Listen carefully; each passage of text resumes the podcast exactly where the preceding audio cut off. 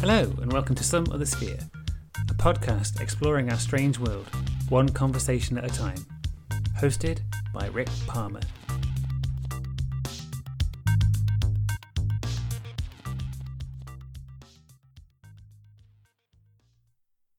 My guest for this episode is Eli Lewis Lysett. Eli is a historian, researcher and writer from the Northwest Midlands of England, who in twenty twenty started the Local Mythstorian Project, a blog in which he delves into the legends and history of that area, which covers parts of Cheshire, Derbyshire and Staffordshire.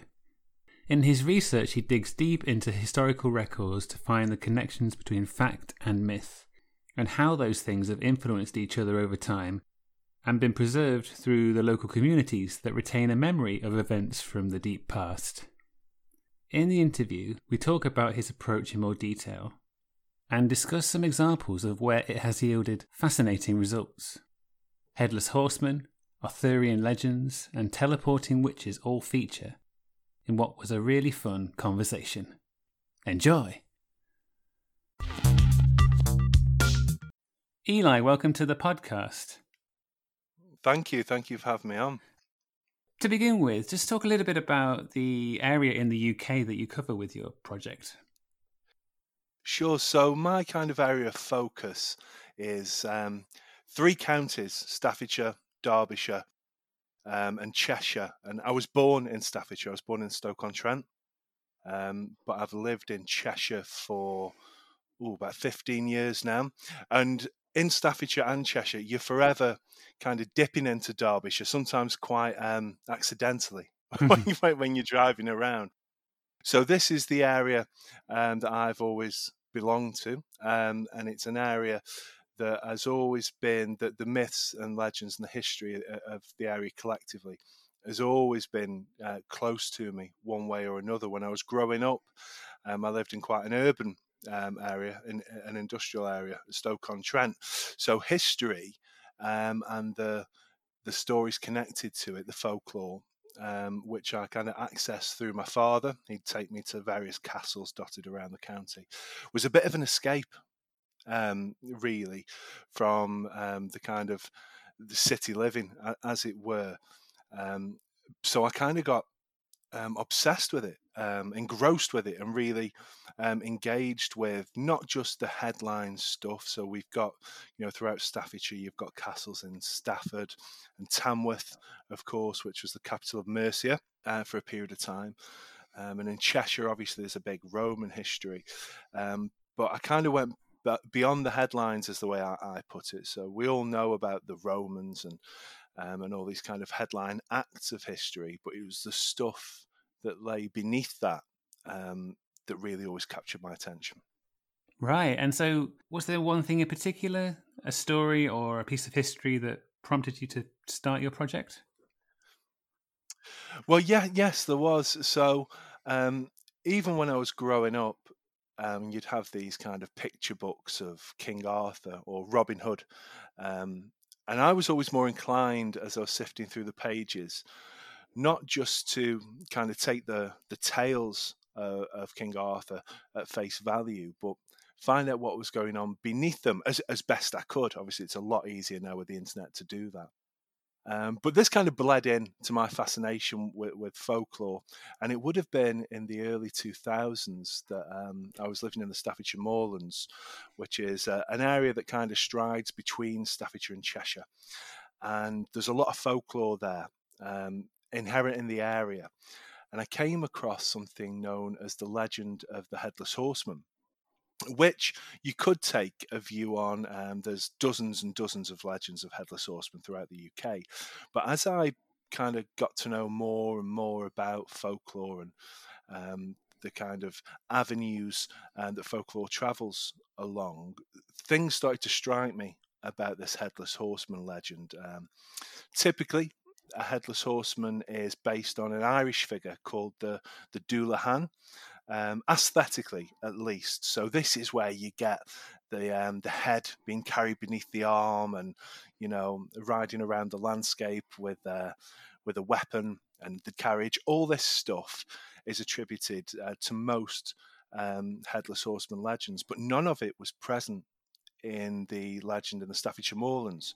Um, nor, in fact, was the, the fact that a lot of these characters of folklore, typically, you know, the, the headless phantom riding across the moorlands, uh, searching for his head, lost in battle. That wasn't there either. There was no origin story. Um, so I started investigating that completely, you know, just as a hobby.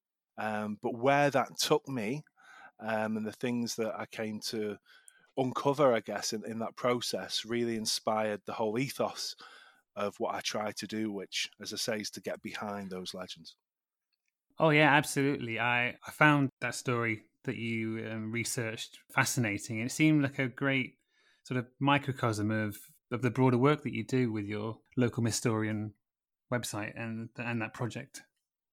Well, yeah, I mean, thank you. And I, th- I think I think that that's quite right, really. So that tale in itself, it's got so many um, parts to it and, and some things that are just bizarre. So we start with, we're, we're in the eighteen hundreds and the eighteen sixties, and there's a a chap called John Slee who goes around the area collecting uh, various folk tales and bits and bobs. It was a very popular kind of pastime um, in that period. If you had the means to do it, he was actually um, a retired barrister.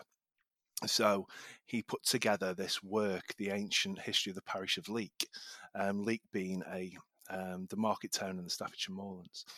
And it was all these accounts of local people who genuinely believed they'd seen this headless horseman riding around the countryside. Um, and it was always, there was never never anything too fantastical about it, um, you know, as headless horsemen go.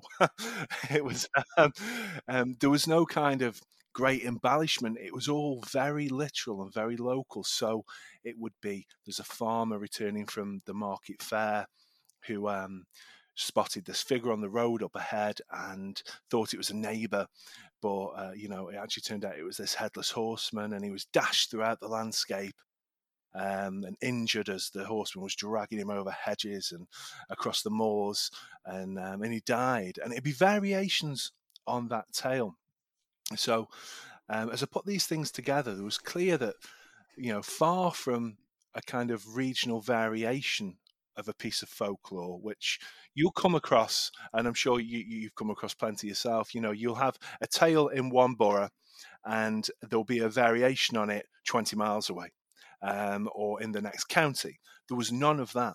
It was all localised to this the moorland region. Um, and it seemed to me that this was um, indicative of being something else entirely, being something born within the psyche of the people in the moorlands. And that made me feel it might actually be a memory, um, a kind of folk memory that's been preserved. So I began dig- digging um, through the archives, um, right the way back to, uh, through the Civil War period, um, and through all these opportunities Um, that would have made sense for a headless horseman legend to appear. Uh, there was plenty of Civil War action in Staffordshire, um, and certainly in Cheshire, and yet there's no point in time where something jumps out and creates this legend of the headless horseman. If you see, if you see where I'm going, it, there's there's opportunity and it doesn't happen. So we go back further and we go back further, and something I wasn't aware of at the time was, um, and I'm sure me- many, many of your listeners will be, is um, a poem, an Arthurian poem called Sir Gawain and the Green Knight. Are you familiar with it? Yeah, I am. I'm I'm a lot more familiar with it recently because of the film that was out. I did, yeah, I did yeah, yeah. know of the poem, but not particularly well. But I love the aesthetic of the film. I thought it was it really captured something there. Yeah, I know the basic premise of the story in the poem too.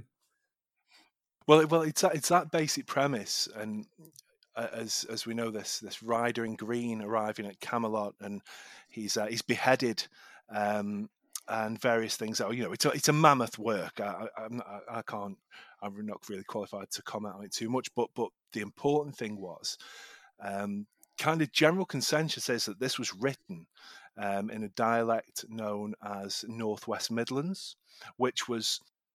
Um, I say only spoken, there's, there's there's a few places outside the area, but predominantly spoken within the very region um, of the Headless Horseman legend too. Um, so this was kind of North Staffordshire, um, South Cheshire, a little bit of North Wales. So one way or another, there's a very um, well-founded view, and I think this is something that people like Simon Armitage uh, subscribe to as well, that that poem written in that Arthurian tradition must have been written somewhere around the Staffordshire Moorlands. So we have these two completely separate Um, images of a headless rider, obviously the Sir Gawain the Green Knight being world famous now, um, but being kind of created within the same landscape. And so a little bit of logic from there, and I guess I went out on a limb to discover it, but I kind of thought, well, for somebody to have written this poem um, within this specific local region, the only people that can do that are people that are educated and have the time and the means to create something like that and actually know about Arthurian tradition. And that would be at the Abbey, um, the, the Abbey in Leek, um, Dialicris Abbey, which was founded in twelve fifteen. And by the time of the late thirteen hundreds, when this poem was written, was actually under the stewardship of an abbot called William Lichfield, who, huh, um, you know, not the most godly of men. Quite a character. Um, yeah, yeah, quite a character. So he's he arrives. So after the Black Death in England, when all the abbeys are obviously um, religious institutions that are um, expanding the big commercial centres, um, they're trading in wool and timber, Um, and they're, you know, the big businesses. But the Black Death hits in the kind of thirteen forties, and their workforce is decimated. Um, and as a result of that, um, labour's increasingly expensive, and the government, and then through religious institutions, enacts um, a lot of um, legislation to kind of stop the power that is being ebbed away into the peasantry, into the working folk, um, as a result of the Black Death, because of the shortage of labour. So it gets so bad that, you know, at the abbey there in Leek, um, the abbot has got his own private army stationed at, at, at the abbey. And this, you know, there's a royal commission that follows because of this, and, you know, some all kind of rape, murder, really unsavoury stuff. But onto this scene at this really um, difficult time in, in history steps a local character called John de Wharton, who's a yeoman. Um, so he's a he's a local figure that's very well known, independent, and has got this feud running with the abbey. And don't forget, at this abbey, somewhere in one of the granges locally, is likely to be the author of the Green Knight poem working away, um, and there's a there's a huge kind of uh, conflict that rumbles on for a few months, and this this local chap ends up being beheaded, um, and it's uh, an unjust murder, and there's lots and lots of other things that fall into it that I, you know I won't go into now, because I could literally talk about this for an hour. And and long story short, we've got this seismic event in the population of the Staffordshire Moorlands in the late thirteen seventies. Um, and from that, we have this legend that's born that kind of mutates through the centuries forward um, to the legend of the Headless Horseman, but also um, happens about a year to eighteen months before a poem about a headless horseman is created by one of the um, Conversi brethren of the abbot who has him killed, which turns out to be the Green Knight poem. So, you know, you, you find yourself going into areas that you just never, ever expect. Yeah, definitely. I mean, just going back to the the abbot that you were talking about, and that his, yeah. his whole um, conflict with John de Wharton. When I was reading that On, on your website, I was thinking, this would be an amazing movie or a T V series, wouldn't it? Just, and I have to admit, when I think of monasteries, usually I think of the sort of the serene, ruined monasteries that I visit that I yeah. love going to, but they're quite they're, they're quiet and serene places now. But you have to remember that back when they were at their height, it's not too dissimilar to sort of the cartels in Mexico or, or a mafia system, is it? It, it, it's it's it's no different. I mean, this this was through through the research for the Headless Horseman piece, um, I, you know, one of the one of the striking things was I found that this wasn't uncommon. Um, it, just, just around at the local area in Leek and in Staffordshire, that that abbey was involved in all kinds of things, riots. Um, everything you can think of. It was big business, but it was very much a story throughout England, um, certainly in Cheshire, Vale, Vale Royal Abbey, which um, isn't too far from where I'm sat right now. It was incredible, the things that went on there. You had locals chasing the abbot across England when he was on his way to meet uh, meet the king. Um, he'd been called to answer for his crimes, and he was murdered Um miles away in Lincolnshire, and the, the, these group of peasants had got together and tracked him across. It was just bizarre. So you're quite right, the stories that come out of our religious um, institutions of the, the later medieval period could indeed uh, make a great film, I think. Mm. And so I guess something I have to ask is, what do you think happens to make people see a headless horseman? Because there are, like like you like you've uncovered, there are accounts of people seeing something. I mean, I'm intrigued as to what you think it might be that takes something from the genesis that you've described, um, the real life things that were happening, combined with a, a medieval poem, and then we get this entity which stalks the moors of Staffordshire. Well, I think there's it's a good question. There's there's three parts to it, I think. So yeah, so within the, the like I say, within the kind of folk memory of the local population, you've got a situation there with, so the abbot could um, kill John de Wharton or have him killed with no recompense at all. I mean, he actually ended up in the Marshalsea prison for a few weeks before he paid the fine and got a royal pardon. Um, but if you think about that, that seeps into local legend, and it was in all of the archive material through the period and the chronicles, it's the, the single event that's of anything like that kind of scope and magnitude. So people will remember it, but of course, as it's passed down over time, the um, well, the abbot will be forgotten, um, names will be forgotten, um, and it kind of mutates into this just headless horseman. But as for why people see it, It's it, it's it's something that I've thought on long and hard, and I'll tell you why. Last year, September last year, I gave a talk um, in the village of Butterton, which is, locally at least, is the, the kind of village where the legend um, originated. In uh, as far as far as you, you know, people in the area, if you spoke to them, they'd say, "Oh, it's the legend from Butterton." And I give a talk to um, the history group there, and there were people in the audience who. Um, two, one who relayed a story of a local lady who'd seen it, um, and another lady who told me about a grandson who'd seen it.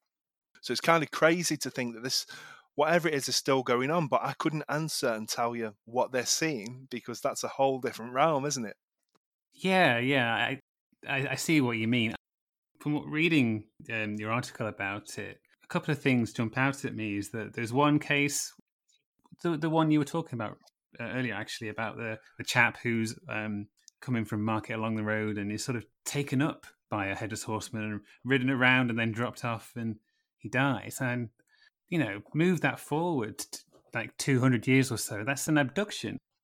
Yeah, yeah, yeah, no, you, you, you're quite right. And I should say, I mean, those accounts, so they've all got um, common themes running between them, which is nearly every account involves some kind of trip from the market fair, or sometimes you're traveling across country. And that fed in in the research because it was a market day when John de Wharton was was murdered, um, and obviously as a yeoman he'd be there. But you're right, it would be an abduction, um, and you've got, you know, the supernatural element of, and, and your question a moment ago about what are people seeing. And doesn't seem to be anything new there. So there's a report again from the eighteen hundreds where um, a local reverend, um, uh, uh, Reverend Reed, who his, is a real historical figure, who was tethered to Saint Luke's Church in a small village called Oncote in the, in the Staffordshire Moorlands. Um, he's called to a house um, that has seen, apparently the inhabitants of this farm have seen the, head, the headless horseman kind of lurking around. and there's a load of poltergeist activity taking place, um, with with his cart veering round. So he's passed away, the farmer, I should say, having seen the Headless Horseman. And then as a result of that, his farm machinery um, is, uh, um, you know, taking on a life of its own. So this, the, the reverend's called in with, I think it was seven members of the clergy to perform an exorcism. Um, so all this super, the supernatural element attached to the Horseman legend has been very alive and well for at least kind of one hundred sixty, one hundred seventy years um, in the area. So there's more, there's more work to be done there to uncover that, but it depends what you believe, I guess. I mean, there's some people who may, you know, I'm not saying which side of the fence I come down on particularly, but, um, you know, there are people that believe they, they may have actually seen it, and who am I to say they haven't? Definitely. One thing as well I should mention is that, that I would, I didn't know actually, actually um, is that the site of the the Green Chapel in the Green Knight poem, where the Green Knight resides, that's a place in Staffordshire, Lud, Ludd's Church. Yeah, Lud, Ludd's Church. Yeah, so so Ludd's Church is really popular. Um, you know, has been for a long time, but really popular today with hikers and dog walkers. And it, it's a strange place to access. So it's um, Swarthamley, um, which is a hamlet effectively um, on the Staffordshire-Cheshire border, and coincidentally was the site of one of the granges for the abbot and Leek. Um, is, you know, very rural area, and there's a place there called Back Forest, Um, which people hike up through, um, heavily wooded, and eventually you reach, um, as you as you come up onto a ridge effectively, there is a chasm in the earth that you walk down into. And I know this sounds rather mystical, but it really is. Um, when, when, when you visit it, it's covered in moss. Um, I suppose it's maybe one hundred feet long once you're inside it. And there's lots of legends associated to, to the Lollards and, and all kinds of things. But yeah, it's known as Ludd's Church. And again, a lot of the research when people have been looking to find the location for the showdown that happens in the, the Green Knight poem, which is a, effectively a rematch between Sir Gawain and, and the Green Knight, that's been pointed out as the most likely uh, venue that that took place in. And from what I understand, the research that people have done to come to these conclusions, um, it's quite extensive. And, you know, people are obsessed with that area of mythology, and rightly so. Um, and they pinpoint different locations to do with that poem, as they do many Arthurian works. But yeah, it's um, it all kind of pans out in that area. Mm. So continuing the the Arthurian theme, one of the, the myths, the legends that you also write about is the, the Wizard of Alderley Edge, which is yeah. something I remember reading about when I was a kid. It, it's a classic sort of tale of someone meeting Merlin in the relatively in relatively recent history. So what did you find out about that? So, well, yeah, so the legend, um, so Alan Garner um, is... Oh, you know, he's popularised the legend, and through some, some of his brilliant work, uh, the author, um, and he's given a lecture series, series on this. But yes, there's an old local legend, which is a, a farmer is taking a, a white mare to market in Macclesfield, um, which again is in Cheshire, um, for, the, for those listeners that aren't aware, near to the Derbyshire border. And he's travelling from another village called Moberly. Um, and on his way to market, he comes across an old haggard man uh, stood at the roadside who wants to buy the mare off him there and then. And the farmer says, well, you know, I can get a fair price. I'm going to get more money at the market. And the... Um, The, the the old man, who is the Merlin figure with with a staff, um, doubts this and says, well, okay, you know, I'll see you later if it doesn't quite pan out that way.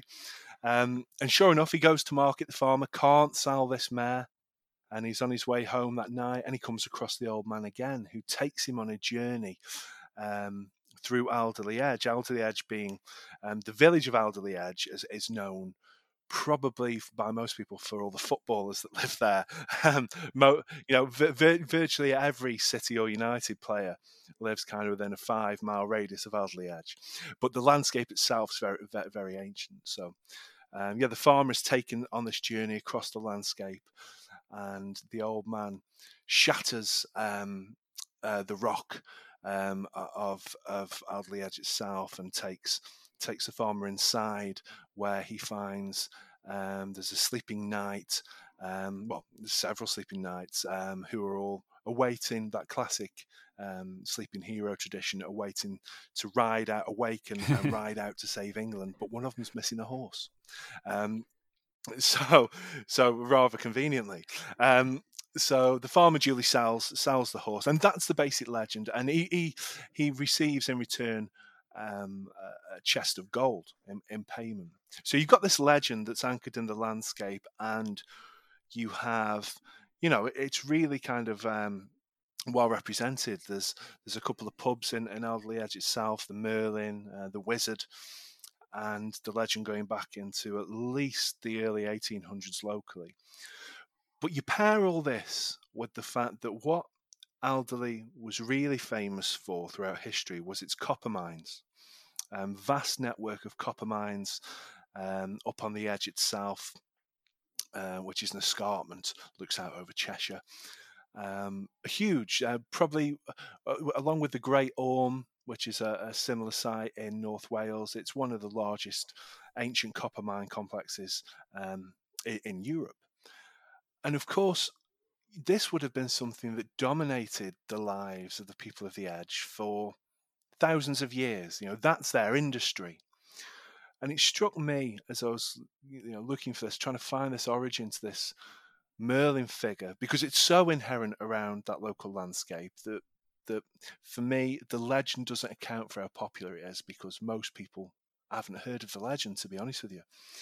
Um, and it's all been heard of a grandfather or a grandmother and, and passed down. And it struck me that the people that controlled the copper mines were, in one way or, or, or another, um, part of the the Druidic priesthood um, before the Roman invasion. They were in, you know, they were um, arbiters of law, industry, as well as all the magical stuff. And what more magical kind of inference is there than cracking open a rock of of the earth and taking out metal? It must have seemed just like wondrous um, how that happened with the alchemy of it. Um, and so, in truth, you've got this. This this kind of bastion of um, wizard-like figures, for want of a, a better word. You know, how people would, would see them and the magic that was being performed to transform the rock into uh, metal, um, dominating the history of the folk memory of that area. So for me, you get that, and then you get this this Merlin legend emerging out of it. Um, it's all, it's too coincidental, um, really. And then furthermore, on that, there was an extraordinary discovery. In fact, I think there was about six um, discoveries made throughout the nineteen nineties and a little bit later um, around the edge of not just copper being worked, but gold. And they found these gold axe head ingots, is how they're described. Uh, and if you imagine maybe three inches long, like a miniature axe head, made of uh, of solid gold with markings on it that have not been able to be identified um, by Manchester University, for example. They're saying they don't know which culture this belongs to. And these are buried in different locations all around Alderley Edge. And suddenly you throw that into the mix as well, and you've got this this incredible kind of scene happening up there, you know, and, and to, towards the end of prehistory before the Roman invasion. Um, that's just echoed down the centuries, as these things do, or so I find, in the local legends that then emerge out of uh, the soup of all that. Mm, yeah, that's, that's that's fascinating. I mean, is that story one of the earlier connections between Cheshire, that area, and and, and Arthurian legend? Uh, yeah, yeah, yeah. So, I mean, it's one of the most deliberately, um, one of the most deliberately acknowledged and widely acknowledged stories, I think, in the whole area, because there aren't there isn't th- that much Arthurian connection um beyond these quite um almost outrageous examples of uh, of you know connections made, and in the oral, oral history of the area as well. So the legend of Alderley um uh, as a recorded piece of work, uh, first written down, like I say, I think it was in the early eighteen hundreds. Um, but it's obviously been doing the rounds for a few hundred years before that as well. Um, but he needs a great amount of time to embed in the local psyche or uh, to become folklore before anyone actually acknowledges his existence. Mm, yeah. When I was reading it, I did I did chuckle to myself slightly at the thought of when Merlin was organising those one hundred forty warriors into that cave, the moment when he realises that he hasn't got enough horses for everyone. He's like, I'll sort it. You guys all go to sleep. I'll, I'll go and sort it out. Don't worry about it. Yeah, I'm going to the market. but but it's it. I think the, the Merlin legend, um, can you remember, was it towards the start of last year, there was um, an announcement that st- the Bluestones of Stonehenge, Um, they had decided, had indeed been transported from somewhere else.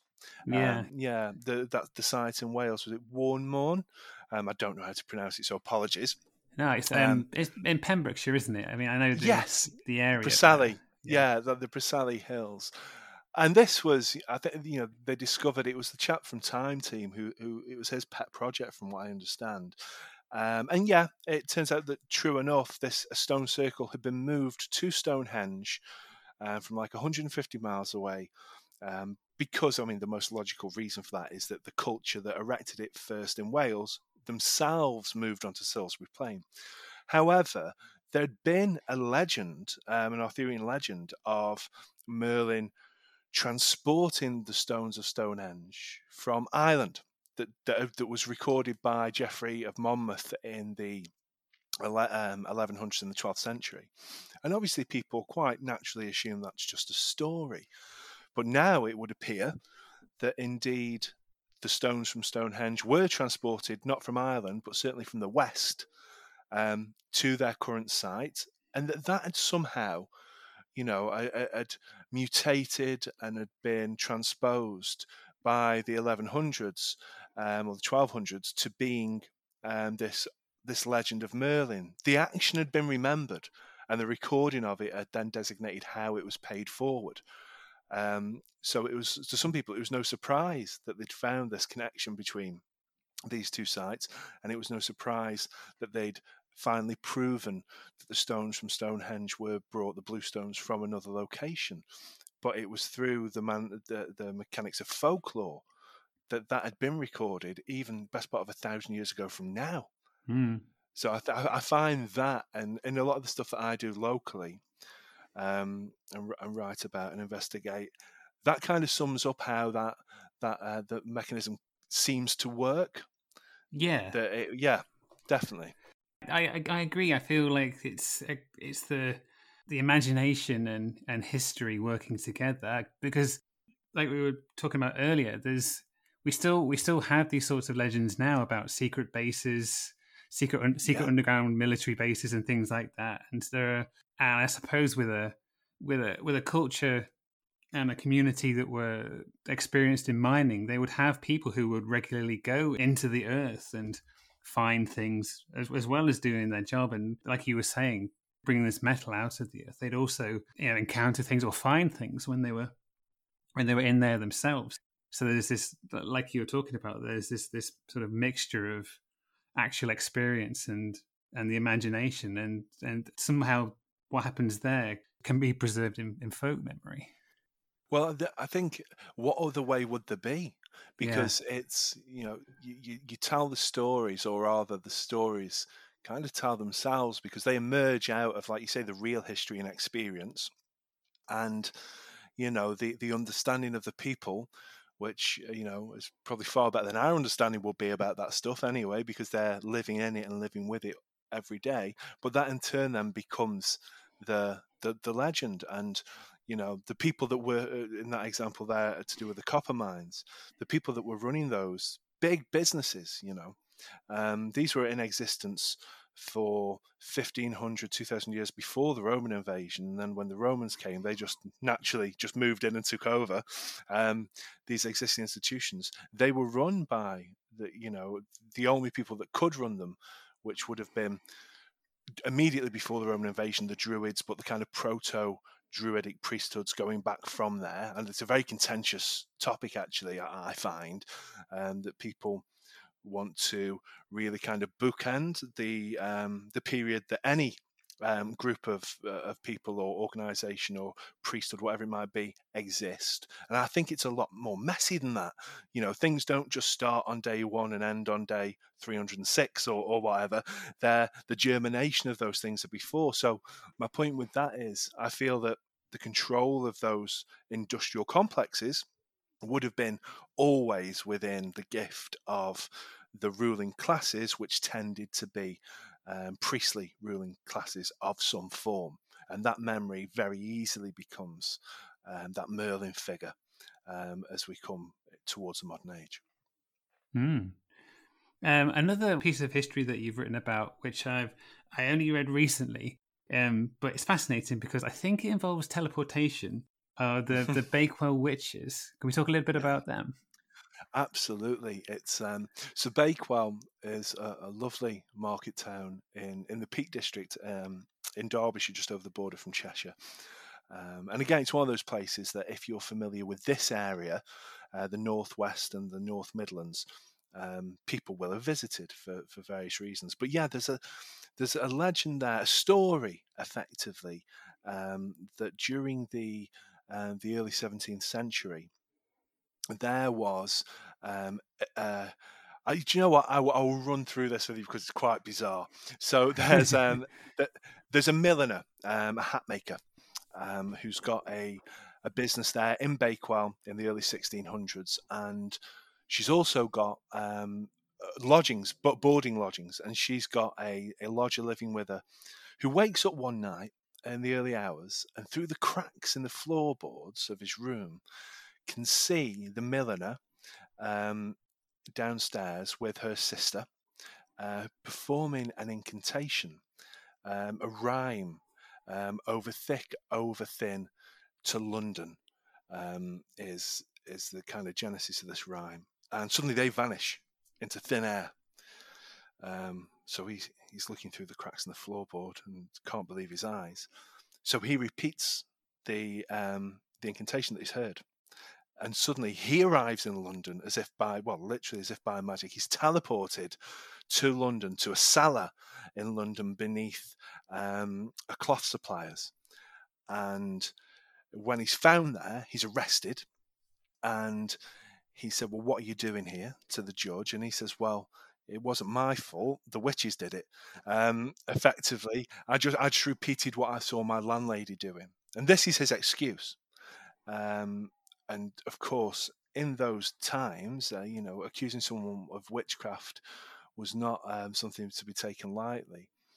And you we actually end up with the two um, hangings of witches in Derbyshire in a ten-year period, coming from these two women that were living in Bakewell. So it's a really sad tale. But what, but what's actually happened as we, because I'd, I'd always known about this locally, there's witch marks in buildings in Bakewell. It's obviously something that's um, emerged locally, um, and a real contention for the witch craze.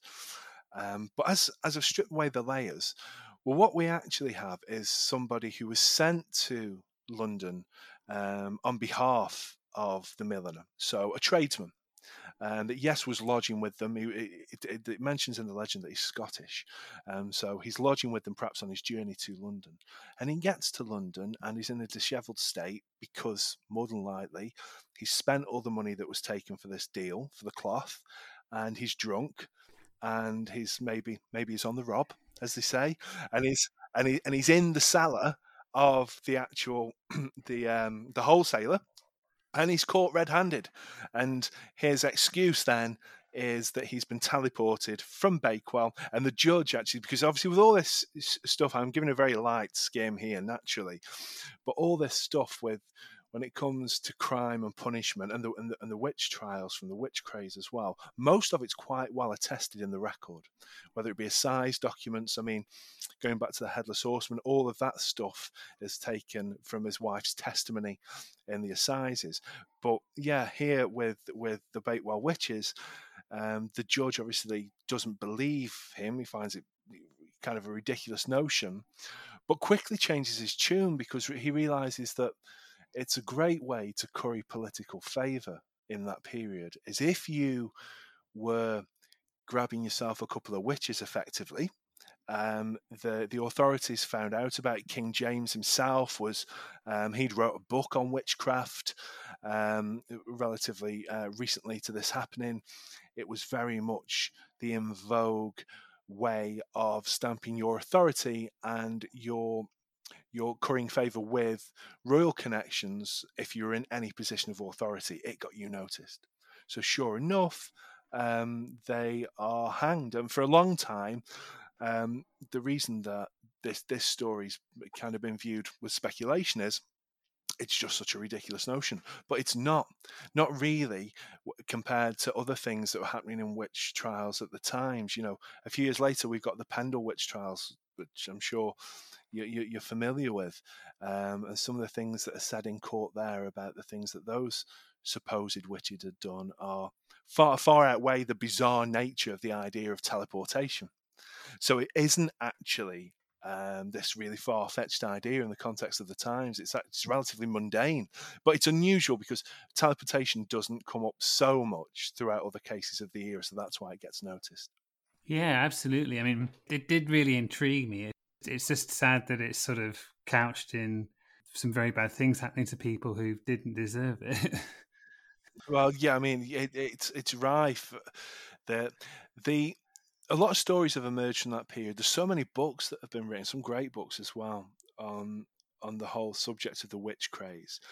Um, but the commonality between them is definitely, you know, I don't, I don't want to put too much emphasis on it, but the sadness of... of what was happening. And you can find it in so many uh, corners of the country. I mean, around in Cheshire as well, and maybe we'll move on to that. Um, the the Rainow witches, they were, you know, two witches from the same tiny hamlet in Cheshire count for, um, there's one hundred ten, um, about one hundred twelve rather, hangings for witchcraft, and two of them are from the same tiny little hamlet in Cheshire um, in the whole period. And just the the kind of shadow it casts over people's lives, because people believed um, at that point that this was all very, very real. And I know there's plenty of people who believe in witchcraft today, and there's many forms of it, and whatever those personal beliefs are, you know, is, is great. But back then it was a very literal belief in, you know, cavorting with the devil, um, that that's what people were actually up to of a Saturday night. Yeah, it's... It's hard to get an idea of, in that time period, of how many people may actually have been practicing what we would class as witchcraft. I mean, I, I imagine that there probably weren't too many people doing the things that people were accused of, but but it's... it's well, but it, yeah. Sorry, go ahead. Well, no, you make a great point, and, and I, I could sense there that it's, yeah, so what are people doing that's been classed as witchcraft? And what are people doing that we might view as more nefarious? Um, yeah. yeah, as we look back, and the the strange thing is, every now and then in, in, in the documents of the witch trials, you will get somebody who admits it, just outright mm. admits it. And obviously, there's a lot of coercion to do with getting the confessions in the first place. But then this is is post though those um the, those kind of information gatherings and and everything that happens there, and they will ab- just admit it. Um, and that for me, a little bit like earlier when you said, you know, with the headless horseman, what are these people seeing? uh, to me, I go, well, wow, what are they saying that they're actually doing? Yeah, yeah, uh, it's really interesting as well. I mean, it's there are things that are going on then that. that haven't really changed too much even today. Is I think some of it is just people who maybe don't have access to education. They have access to another form of knowledge, like local knowledge. And I think that's sort of what, in some ways, what folklore is. It's like a, it's a local knowledge that is is sort of outside of academia. And if people use that and get too successful or or know too much, then I can see why you would want to, not that you all should, but I can see why you would be afraid of those people sort of taking what you have. And it's not really changed now. I think those sort of those tropes are still very much prevalent today, but the the witchcraft and the reasons people fear it and the reasons people overreact and accuse people of doing things that they haven't is it's all so enmeshed. It's hard to sort of cover one without the other. Well, it's a very kind of like extreme version of cancel culture, I guess. There's yeah. it, it, like well, it's it's funny when people say, "Oh, it's a witch hunt," um, for, for for for various situations. But I think you're quite right. I think, I mean, it's, what really kicks off the the um, the proclivity for witch finding, witch hunts, from the witch trials, is during um, the fifteen hundreds, there's a book written called uh, The Hammer of the Witches that essentially yeah. s- suddenly means that um, up until that point, if people were pa- practicing witchcraft or were deemed to be, and whatever that meant to that locality, there was kind of a blind eye that was turned. Um, and I think you're quite right. That would be people who had a lot of local knowledge and perhaps herbology and things like that. Mm. And were just... you know, well known with their local community, and of course that's a threat to authority anyway. Um, but largely, it was ignored. But when Hammer of the, the Witches is um, is written, there's so much in there that kind of makes it not just makes it okay to go out and seek these witches out, but kind of gives you a, a kind of a badge on your lapel, as it were, um, for doing so. In the eyes of um, the, the church, in the eyes of royal authorities, you know, closely tethered to, to, to the church. And so that really pushes it forward. So I think that all those instances where you do have people who maybe were just fonts of local knowledge and herbology and things like that, they're then ripe for attack. And of course, if your neighbour doesn't like the fact that you're popular or that you seem to have knowledge they don't, suddenly there's a label to put on you. Um, and loads of local disputes suddenly just turn into accusations of witchcraft uh, in the blink of an eye. Um, so it's a really, there's so much work that's been done on that period. But for me, I still think there's there's room for really understanding what was going on, because I don't think we do. It, it's so much of it, it's opinionated naturally, but I think there's a space there. Ronald Hutton's done some great work on it, but there's a space there for us yet to really understand the social and the cultural phenomenon and the awfulness of it and how that came about.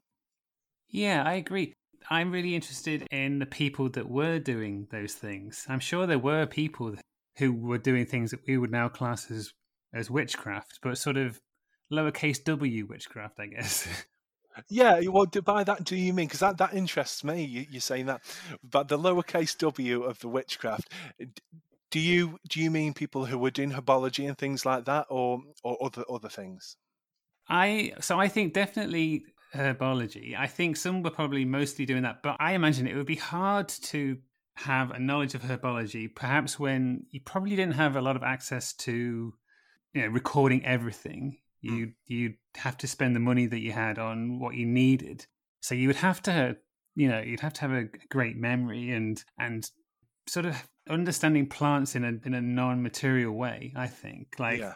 you know, there there are cunning people who who definitely had an understanding of um, plant spirits, and they connected that to astrology.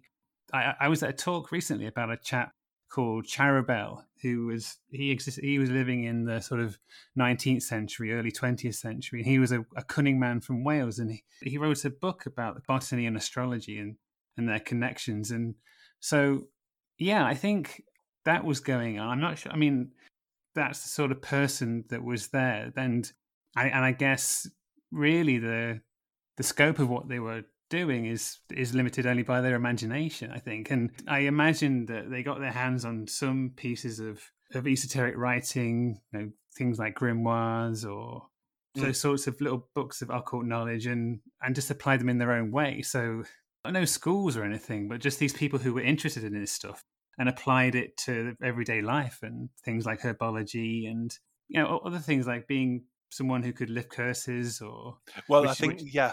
Yeah, sorry, I just did, when you said that then about curses, because that's the other side of it, isn't it, as well? That's that's running alongside that is where, where do they come into play? Yeah, um, there's a there's a great book called Cursed Britain by Thomas Waters, who was a guest on a podcast a little while ago, actually. And he's done a lot of work on on curses and stuff, and he, and it is covered in Cursed Britain, as you might guess from the title of the book. You'd hope so. You'd hope so. But yeah, I mean, from what I remember reading that book is that they, someone who could lift curses, they sort of performed a, a mental health function, um, because often these communities were, as I'm sure you know, they were they were quite far flung, and they didn't have the facilities that we have now. They so. To cut a long story short, because I think I'm waffling now, but I think no, there were no, people no. that offered services to the village, and as in part of doing that, they went where they could for their knowledge. And I think some of that went into sort of pretty esoteric realms. Maybe not always spells and stuff, but just a, a more sort of metaphysical, occult understanding of the world. I think I think you framed that really well, um, because I think that that would certainly be the fear of, of witches would be the fear of those people uh, when that's set against a traditional, you know, um, well, Christian mindset of the period, um, the you know the fear of those people, and I think then what happened was over the period of perhaps kind of sixty, seventy years. Because it was seen that you could, you you had a, a form of recourse now to um, address any disagreements or any fears you had about that kind of person and way of life, then the bandwagon comes along and you're pointing the finger at everybody you don't like, who you're saying there's now a witch. Um, I think that's what happens, but I think it certainly starts off with, dare we say, the genuine witches, for for whatever that that means to people. But uh, you know, the, the the kind of view that you've just outlined, um, yes, for those people who provided those services to a local community, I feel that's probably where it started, and then, um, well, you know, pardon the pun, but all hell broke loose um, with with with people doing things along those lines. Hmm. Yeah. So, what are some of your other favourite myths that, that blend with history in Cheshire and Staffordshire and where you write about? Um, oh, well, my, my favourite. So the, there's there's these little um, local histories. So so what I try to do is uh, stay away from the traditional retellings of the folk stories of the area. You know, there's people that do that really well, um, and the the the general folklore, and you know, there's loads of great books on it that you can find on Amazon, et cetera. And what, what my whole thing is to take the the legend, the myth, the piece of folklore, and to see what is at its origin of that particular case, to really see what's been beneath it. So the, there's one area of Cheshire that borders the Peak District. Um, do you know the area at all? I meant to ask. Um. Only vaguely. I've been a couple of times, but I sort of know it more by reading about it than by being there. Okay. Yeah, sure, sure. Well, Cheshire borders the Peak District, and um, basically kind of the, the topography rises into Derbyshire um, in the eastern corner of Cheshire. And there's one particular place there, um, the hamlet or village now, called Rainow, uh, Raven's Hill, uh, as, as as was hundreds of years ago. And there's a few curiosities dotted around that landscape that never really made much sense to me. So there's Jenkin Chapel is a really curious building in the middle of nowhere. It's at the site of an ancient trackway called um, Saltersford um, in East Cheshire. And this is a church, a lay chapel, that is built in the style of a local cottage. And it was built by the locals, unconsecrated by the church for I think the better part of one hundred years once it was done, um, and it just always struck me that it's quite an endeavour, um, because they paid for it themselves and they had um, religious um, nourishment, as it were, not too far away in Preseli, which is uh, not far from Alderley actually, but they took it themselves that they needed to build this chapel at the site of this ancient crossroads. And you know, as I'm sure you're aware, and many listeners will be, crossroads are probably one of the f- places you're not going to build a chapel because mm-hmm. of all the things associated with them, suicides, witches, uh, the wandering spirits, all this kind of stuff. So this happens. Um, and a few years later, and I, I say this because this is what really brought me into investigating um, this period in that locality. A few years later, there's a... Um, a chap dies out in the snow on Christmas Eve. He's a jagger. He's come, um, and a jagger is um, someone with pack horses who goes from community to community, selling their wares, selling salt, very valuable part of the setup in the early seventeen hundreds, as you can imagine, in, in a rural area. And he's found dead um, on the Christmas morning, and at the side of his body is a single woman's shoe print. And this has been passed down in legend. And there's a stone there now. His name was John Turner, that says he passed it away, passed away in the snow, the snowdrifts. A single woman's shoe print was found at his side. So I'm looking at that, and I'm looking at this chapel that's been created only a few years earlier. I'm thinking, what was going on there? Because you've got this local community that are obviously driven by something to achieve some kind of ends, whether that be to commemorate the specifics of a mysterious death. You know, we're talking three hundred years ago, to create this chapel um, there at this crossroads. And as we investigate that, we find out that the whole, that landscape, um, just one hundred years before, we have uh, the Rainow witches, who were accused of bewitching various members of the local population. They're hanged. But going back into earlier history through the medieval period, that this whole landscape has been um, were dominated by some kind of supernatural creature that no one can quite describe. Um, Thur's Bitch um, is the name of the earliest dwelling in the area. That was something picked up by Alan Garner as well. It means a, a valley of the demon is the translation from Old English. So you've got all this, this kind of melting pot of uh, people in local religious houses writing about something that seems to live in the mist, is the way it's described. That's from uh, Burton Abbey, um, because stories of this place have reached them. So it's not so much a specific folklore, it's what's happening there that drives people's wonder and drives people to try and resolve it, frankly, by plonking a, a religious house in the middle of this landscape as some form of protection. Mm. So that so that, that's the kind of thing. I, I think if we just we relay the folklore, it's a tale that starts and finishes. But all this folklore is coming out of something greater. It's coming out of um, a situation over hundreds of years that, you know, never resolves. Um, so that whole area, talk about the, the local area in that part of Cheshire, is something that continually fascinates me. Um, anytime I'm anywhere near there, I'm drawn to take another look. Um, and I've written as extensively as I can about it as well, about the, the causes and the reasons for that. But I would implore people to do that in the local areas. You know, the myths and legends that exist is to ask, why do they exist? What's beneath them? Mm. So when you've been there, what what sort of vibes did you get when you visited that chapel?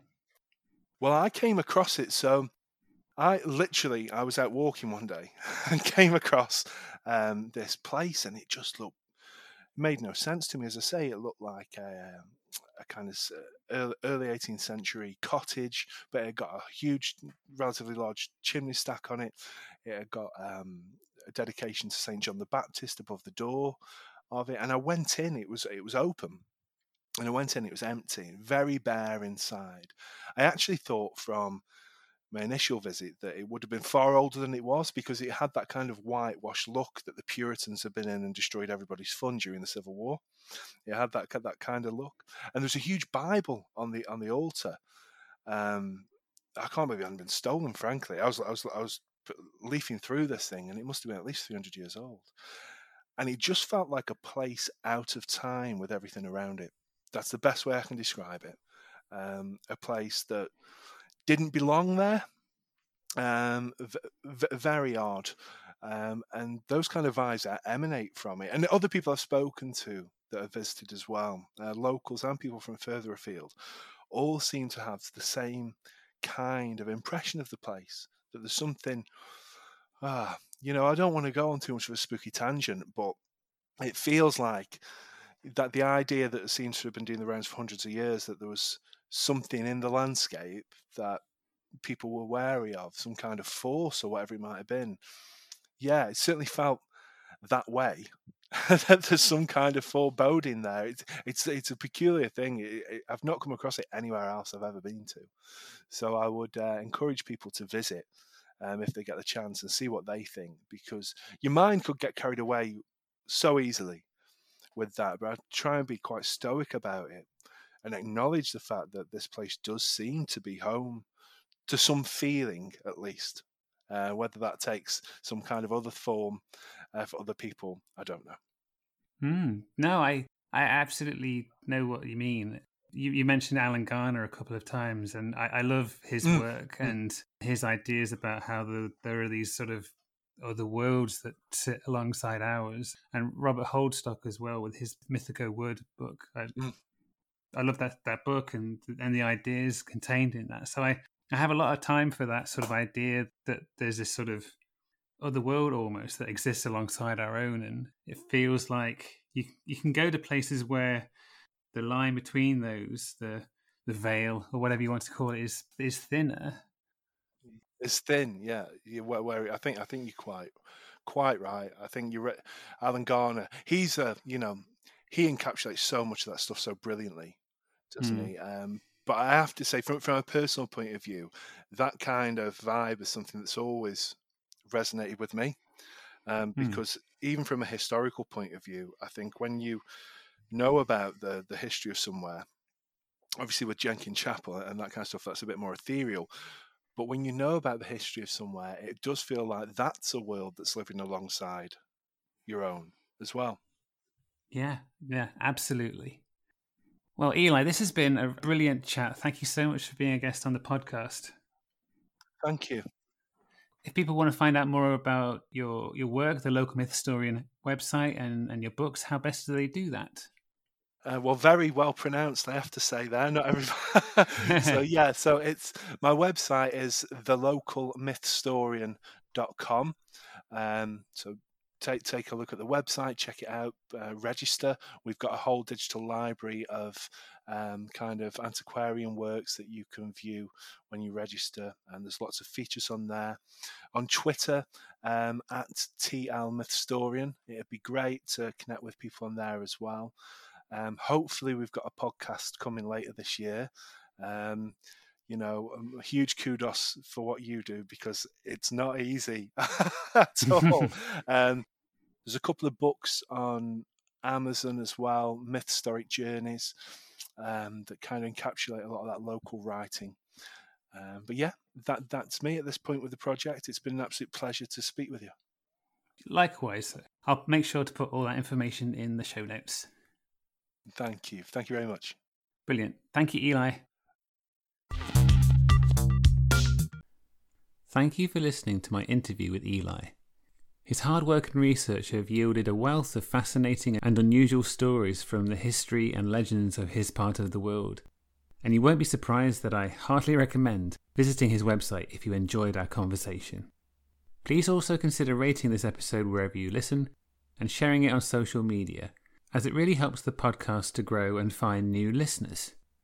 You can follow Some Other Sphere on Twitter at spherical underscore pod and subscribe on most of the well-known podcast platforms.